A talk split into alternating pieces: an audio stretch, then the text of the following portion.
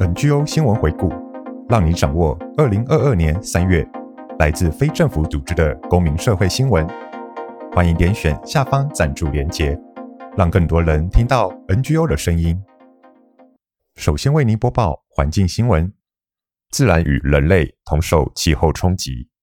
联合国重磅报告，各国积极投入调适行动。全球暖化并不只是一个科学名词，但暖化对人类社会而言究竟是什么？联合国政府间气候变迁专门委员会 I P C C 二月二十八日发表最新《气候冲击、调适与脆弱度》报告指出，在全球升温 一点五度C 的情况下，世界各地都将面临无可避免的多重气候灾害。人类社会的各面向，特别是基础建设与沿海低洼社区风险越来越高。核四转型仍未定，台电无具体对策 I P， 民间团体呼吁先拆码头救沙滩。二零二一年底重启核四公投案未通过，核四转型议题也浮上台面。立委罗致政及赖品妤在二月二十五日联合举办核四转型再生能源园区公听会，邀集经济部、台电公司、台湾绿色能源产业联盟、盐寮反核自救会及台湾环境保护联盟出席。不过台电在公听会上并未提出具体方向，引发罗致政及环保团体不满，直言台电是在应付了事。台湾将首办能源相关 A P E C 论坛，盼用绿电凭证标准，成为亚太模范。我国推动再生能源凭证制度多年，近年更于亚太经济合作组织 A P E C 提案获得支持。经济部三月二日宣布 A P E C 跨能源与标准主题论坛三月份将在台湾举办。行政院能源及减碳办公室副执行长林子伦表示，台湾在绿能发展领域累积很多经验，凭证制度更是其中重要的一环，可以借此机会分享，盼台湾成为亚太领头羊。国际报告揭露亚洲鱼翅贸易，有半数进口自欧洲，台湾列入交易乐区。国际动物福利基金会 I F A W 研究发现，欧洲销往亚洲的鱼翅数量已占亚洲近一半的贸易量。I F A W 分析了二零零三年至二零二零年亚洲三大贸易中心的海关数据，发现虽然鱼翅相关产品的主要市场在亚洲，但以西班牙为首的数个欧盟国家，包括葡萄牙、荷兰、法国和意大利，却是这个合法市场的重要供应者。中国是鱼翅的主要供应国，但并未纳入该研究中。报告称，全球超过 百分之五十 的鱼翅贸易发生在香港、新加坡和台湾。台北市推动净零草案，严禁禁止餐旅、外送一次性用品，用电大户则未设门槛。台北市市议会三月九日宣布通过净零排放管理自治条例草案，除了将二零五零年净零碳排入法，推动碳预算制度，还要成立专款专用的气候转型基金，协助产业转型。草案还待议会三读通过后，报行政院核定实施。值得注意的是，草案明定二零三零年后，台北市餐旅业全面禁用一次性用品，外送产生的一次性用品也要纳入。环保团体认为，比中央走得更前面。尽管如此，草案针对用电大户仅祭出原则性规范，未明确订定门槛，则明显落后于桃园、台中、台南等县市。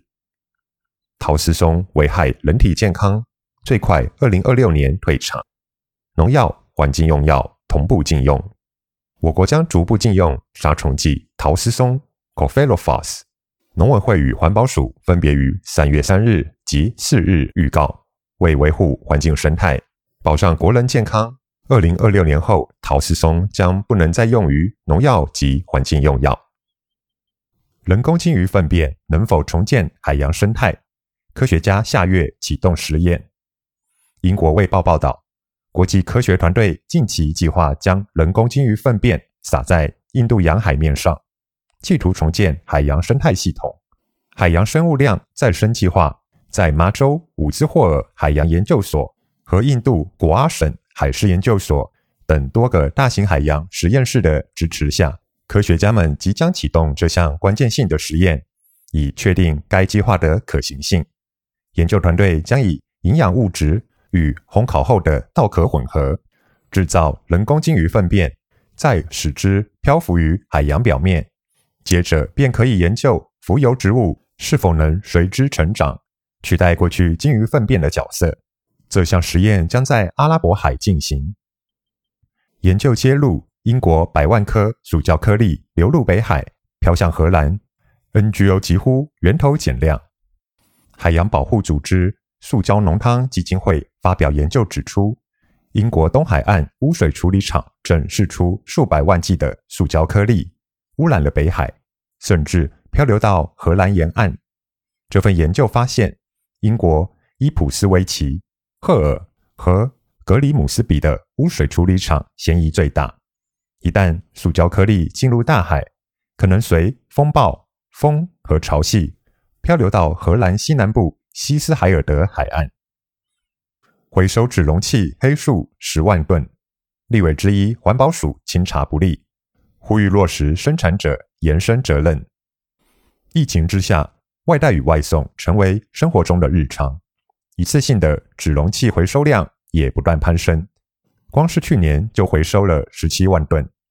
立法委员洪申翰三月十四日在立法院卫生环境委员会质询指出，纸容器制造进口的前端申报量只有六万吨，显示纸容器短报数量高达十万吨，不仅导致回收基金入不敷出，环保署对地下工厂的查核与辅导纳管也不够积极，根本是便宜行事。环保署现在规划五年三阶段，要逐步提高前端清除处理费率。洪申翰呼吁，相关办法应尽速上路，落实生产者延伸责任。俄乌战争满月，乌克兰政府、环保团体担忧环境破坏，盼战后重建绿色家园。自二月二十四日，俄罗斯全面入侵乌克兰至今，已满一个月。战争不仅摧毁了人们的生活和家园，也对乌克兰的地景和环境造成影响。英国《独立报》报道，据当地监测工作者表示，随着工业和基础设施被战火破坏，空气、水稻和土壤都受到污染。乌克兰政府对俄罗斯军队破坏保育区表示忧虑，同时也担心野生动物受影响。石油业救命稻草不保，联合国启动减塑谈判，要戒掉塑胶集体成瘾。气候之家报道，化石燃料业试图把塑胶生产当成最后的续命希望，但前景可能并不乐观。在三月稍早的联合国环境大会 U N E A 五 之中，各国政府针对具有法律约束力的塑胶条约谈判范畴达成共识。这项条约可能会减少塑胶的生产，同时鼓励回收和垃圾减量措施。全球首家面板厂友达光电承诺 R E 一百 拼二零五零年 百分之百 再生能源。面板大厂友达光电三月二十一日宣布加入全球再生能源倡议 R E 一百， 承诺于二零五零年全面使用再生能源，并规划逐年减低碳排放总量，要在二零五零年同时达成净零碳排，成为全球显示器制造业中首家承诺于二零五零年全面使用再生能源的企业。友达董事长彭双浪表示，除了加入 R E 一百，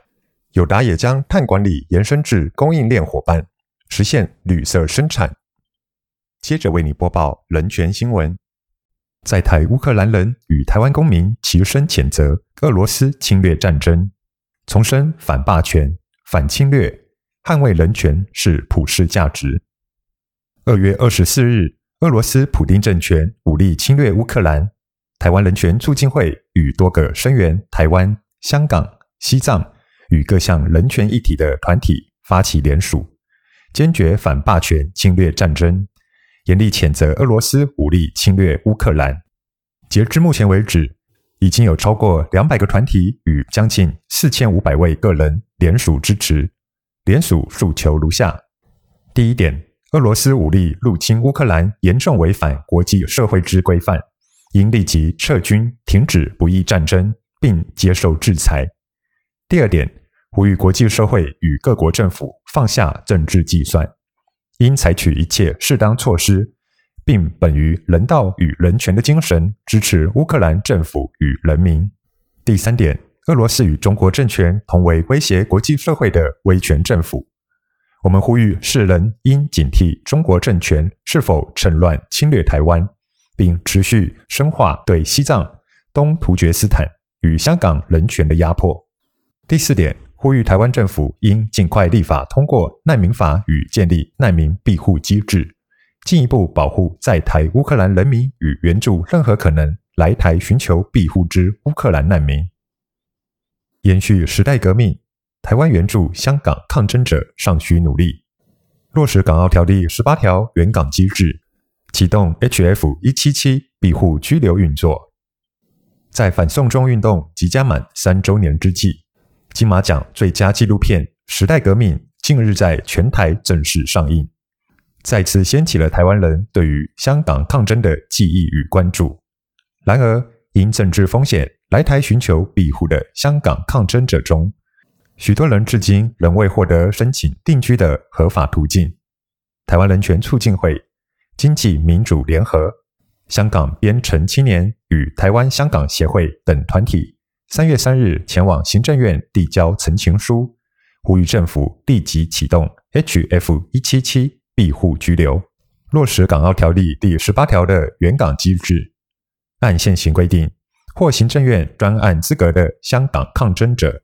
理应以身份代码 H F 一七七 合法居留，并于两年居留后得申请定居。行政院迟迟不愿意启动 H F 一七七 的居留保障，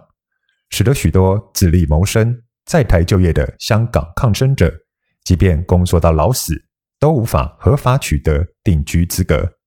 他们无法返回香港，又面对即将过期的护照，至今困在现实的缝隙之中。把那一千八百天还在等蔡英文回应《原住民族土地或部落范围土地划设办法》，台北市政府强拆原转小教室。为向政府抗议《原住民族土地或部落范围土地划设办法》范围排除私有地，原住民歌手巴奈及纳布等人在二二八公园扎营抗争超过五年，并成立原转小教室，宣扬诉求。但承诺要回应巴奈相关诉求的蔡英文，至今不愿走出总统府与巴奈对话。三月十四日，台北市公务局会同中正一分局、公园管理处到二二八公园，要求原转小教室拆除帐篷离开。台湾人权促进会与原转小教室共同发布声明表示，按照台北市公园管理自治条例中所规定的处罚方式，仅有罚锾，并没有其他强制力的规范。经过长时间协调争执，由巴奈、纳布自行拆除帐篷，打包行李，避免公务员毁损自己的生活物品。但两人对于原住民族传统领域的诉求没有达到之前，不会离开二二八公园。以上新闻由台湾环境资讯协会、台湾人权促进会提供。N G O 新闻回顾由生生文化制作。感谢您的收听，下个月见。